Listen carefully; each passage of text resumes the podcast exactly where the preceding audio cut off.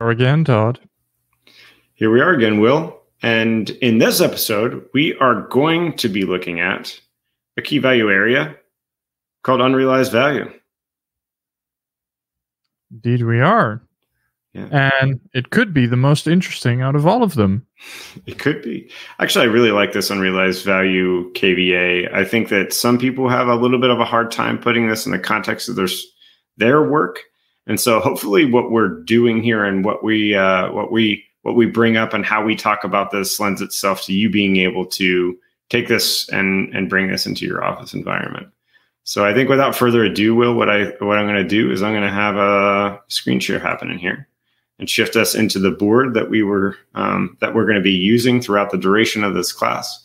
And uh, you know, we mentioned evidence as a component of evidence-based management. There's four key value areas. Today, we're talking about unrealized value.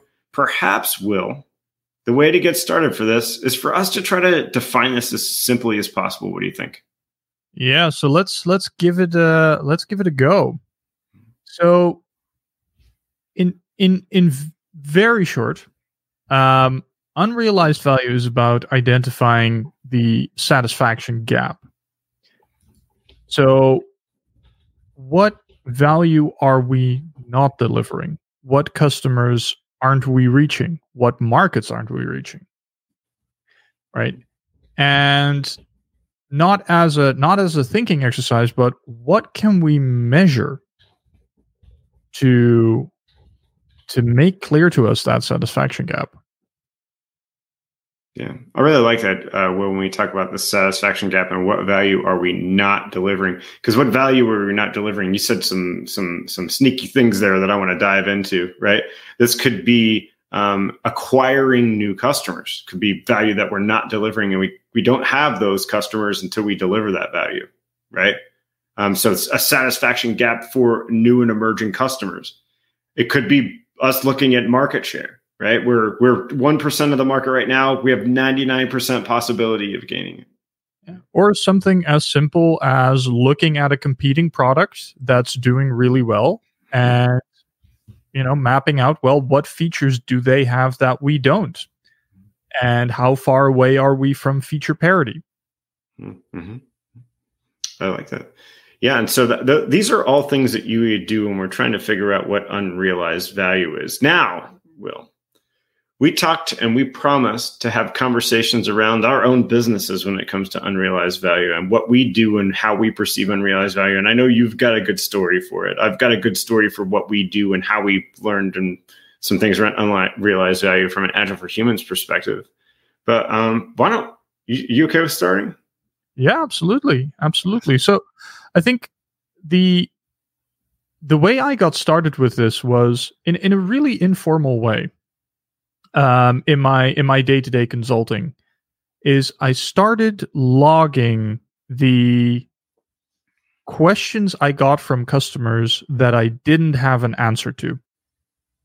Hmm. Right, and there there's some there's some use of judgment there because we often get asked questions to which there are no answers. Um, but there were parts where I started mapping out. Well, here's here's a customer that is asking for knowledge that is available in the market, but that I don't have. Hmm. Right, and so I am underserving the needs of the people uh, that I'm meant to help. Right, so that is a very personal, unrealized value. I like that. I, am going to put that up here, Will, just as an example. I'm going to put Will. Um, uh, so uh, knowledge you didn't have. Yeah. Yeah, and and not not from not from my own perspective of what do I want to learn about, but what's knowledge that my customer needs me to have. Uh, uh that's, that's a really good one. Knowledge you didn't have, but were being asked for by customers. Do you have a specific example?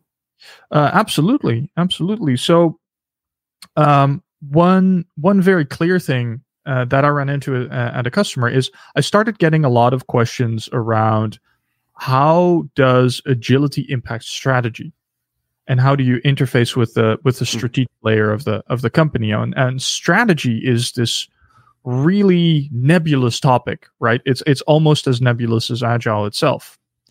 And so I found that I couldn't give a clear and concise definition of strategy. Hmm.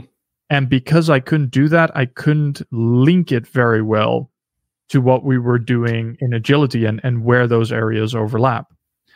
Right. Because what I found out and what I had in my head is well, strategy is it's it's goal setting and it's long term planning. But it turns out actually that when I really made it explicit to myself, hey, I'm getting this many questions on this topic that I don't have an answer to, right? It's worth diving into. And so I did. And I actually found out that my understanding of strategy was very flawed and actually wrong at points. But so so was my customers. Hmm. And because I educated myself in being able to provide this knowledge um, and and help my customer tackle with questions, I found that I was also able to deliver value on a topic outside of agility itself. And so that increased not only my current value, but opened up this whole new market for me. Hmm. Right. So it actually increased my unrealized value on a yeah. more more long term perspective. Yeah, this is this is interesting, Will, because I, I have this statement here: what value are we not delivering? Uh, this could also be what value are we not able to deliver currently right? And your in your context, so what were we not able to deliver? Uh, so there, that was a satisfaction gap. There was a satisfaction. There was something that a customer wanted that you were unable to fulfill, and so you made the conscious choice to spend the time and the effort to fulfill that. Right. Absolutely. That's, yeah. Absolutely. That's a, a great story. Um, should I talk about Agile for Humans and what we've discovered for unrealized value just recently? Yeah, share your corporate secrets. yeah, that's what we're here for, right? So at Agile for Humans, um, one thing that one thing that we started to dive into uh, when we're we're looking at new, so looking at different ways we could structure goals for Q1 or Q2 of the current year. Um, what we arrived on is looking at our existing students, right? And we started studying how many of those students come back to another class and we realized that that percentage is really small. But we had heard from students i really i got that i went to that new class i talked to these people but they weren't coming to us. But they were coming back to tell us about how much they enjoyed it. And so what we thought is um, how do we then uh, unrealized value how a large percentage of students don't come back but still attend another training how do we get those people to be engaged with us not to spend money or anything, but to, you know, to help us achieve our goal of uncovering better ways of working, we feel like our messaging and the strategies and the things that we're helping people with will help to fulfill that, right? Yeah. Um, so one of the things that we said is that we were going to focus on a goal of trying to acquire those students and interactions with them back with us whether that be through a class we have an experiment out there this is this is how will we arrived on building a community which is not training. But what we wanted to do is have that community so we knew that people were interacting with us there, interacting with us on YouTube, and interacting with us in the classroom. So that community was unrealized value. We didn't have one before. And that's how we arrived at that by measuring uh, the uh, percentage of return students. Yeah. And that KVM underneath unrealized value allowed us by asking that question to, to understand what value are we not delivering today? And we didn't have a community and we really felt like that would up our interactions. So I, I guess my point with how we arrived at this is is uh, this just looking at a measurement underneath here a kvm key value metric underneath unrealized value which you could argue you could place this under current value too but under unrealized value led us to a hypothesis of what value we're not delivering today which are which led us to creating our community.agileforhumans.com. Yeah. Well, and and and now you're hitting the nail on the head because by measuring these things, that allows you to start asking additional questions, right? So so we know there is some some sort of missing value here, but by mapping out what is the size of this missing value, right, and what is the size of the market associated with it, is is it worth our our effort and risk to pursue these things? Mm-hmm. Right? Should we invest in this? Yes or no right and that's why i wasn't only mapping what kind of questions am i am i being asked so what knowledge am i missing but i was also mapping that frequency hmm. right? Hmm. And so when I see a a a a missing missing bit in my knowledge and I see that knowledge being demanded very often, I know, hey, you know, there's there's something here. There's something worth pursuing. Right? Hmm. And I think it's it's the same for you. Yeah. Right. What students are we are we trying to reach? Um, right? Not just what's the percentage there, but also what are these people trying to do? Right? And how do we support them? Mm-hmm. Yeah. Yeah, and I think that as we as we kind of take a step back, I, I, hope that everybody appreciates the two examples that we have, right? And can start to ask some of these questions because that's what this is all about. This isn't this isn't going to tell you exactly what you should need to do. It's going to tell you options. What we also encourage that you do is try one option, try it quickly, and see see what impact there is with that option, right? And then and then go from there. See if it's see if it's worth continuing to pursue, right? A little bit of thinking in bets here, right? A little bit of anecdote. Take small bets to see if your hypotheses are are you can validate that they are going to bring value to you, your customers.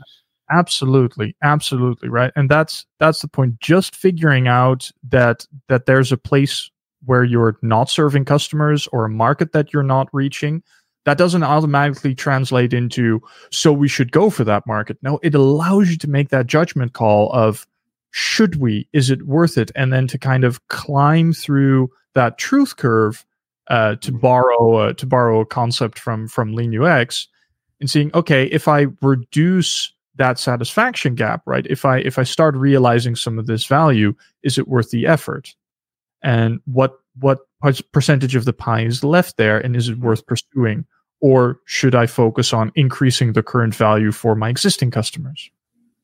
Yeah, I love it. Um, the, for some reason, well, this is my favorite. This is my favorite KVA. Uh, I think that's the product owner in me. You know, always looking for the greatest. It's a, it's both a strength and a flaw.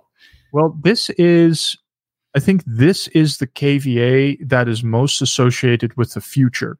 Mm-hmm. Right? The other three, current value, ability to innovate, and time to market, they tell you something about what's happening right now. Mm-hmm. What do you have? What are your current capabilities? Unrealized value is the future focused one. Where's what's what's the what's the empty area on the map? What's beyond the horizon for us to explore? Yeah, I like it. And you know, I, I think a last point I'm going to make as I put future focus down here is that I'll, oftentimes people ask us when should we retire a product or when should we stop investing in it perhaps when you can't find any unrealized value left right when when when this tank is empty question your budget doesn't yeah. mean you can't doesn't mean you can't chase current value it just uh, question your your investment yeah either when the when the tank is empty or when the conversion costs are simply too high Mm-hmm. Yeah, yeah.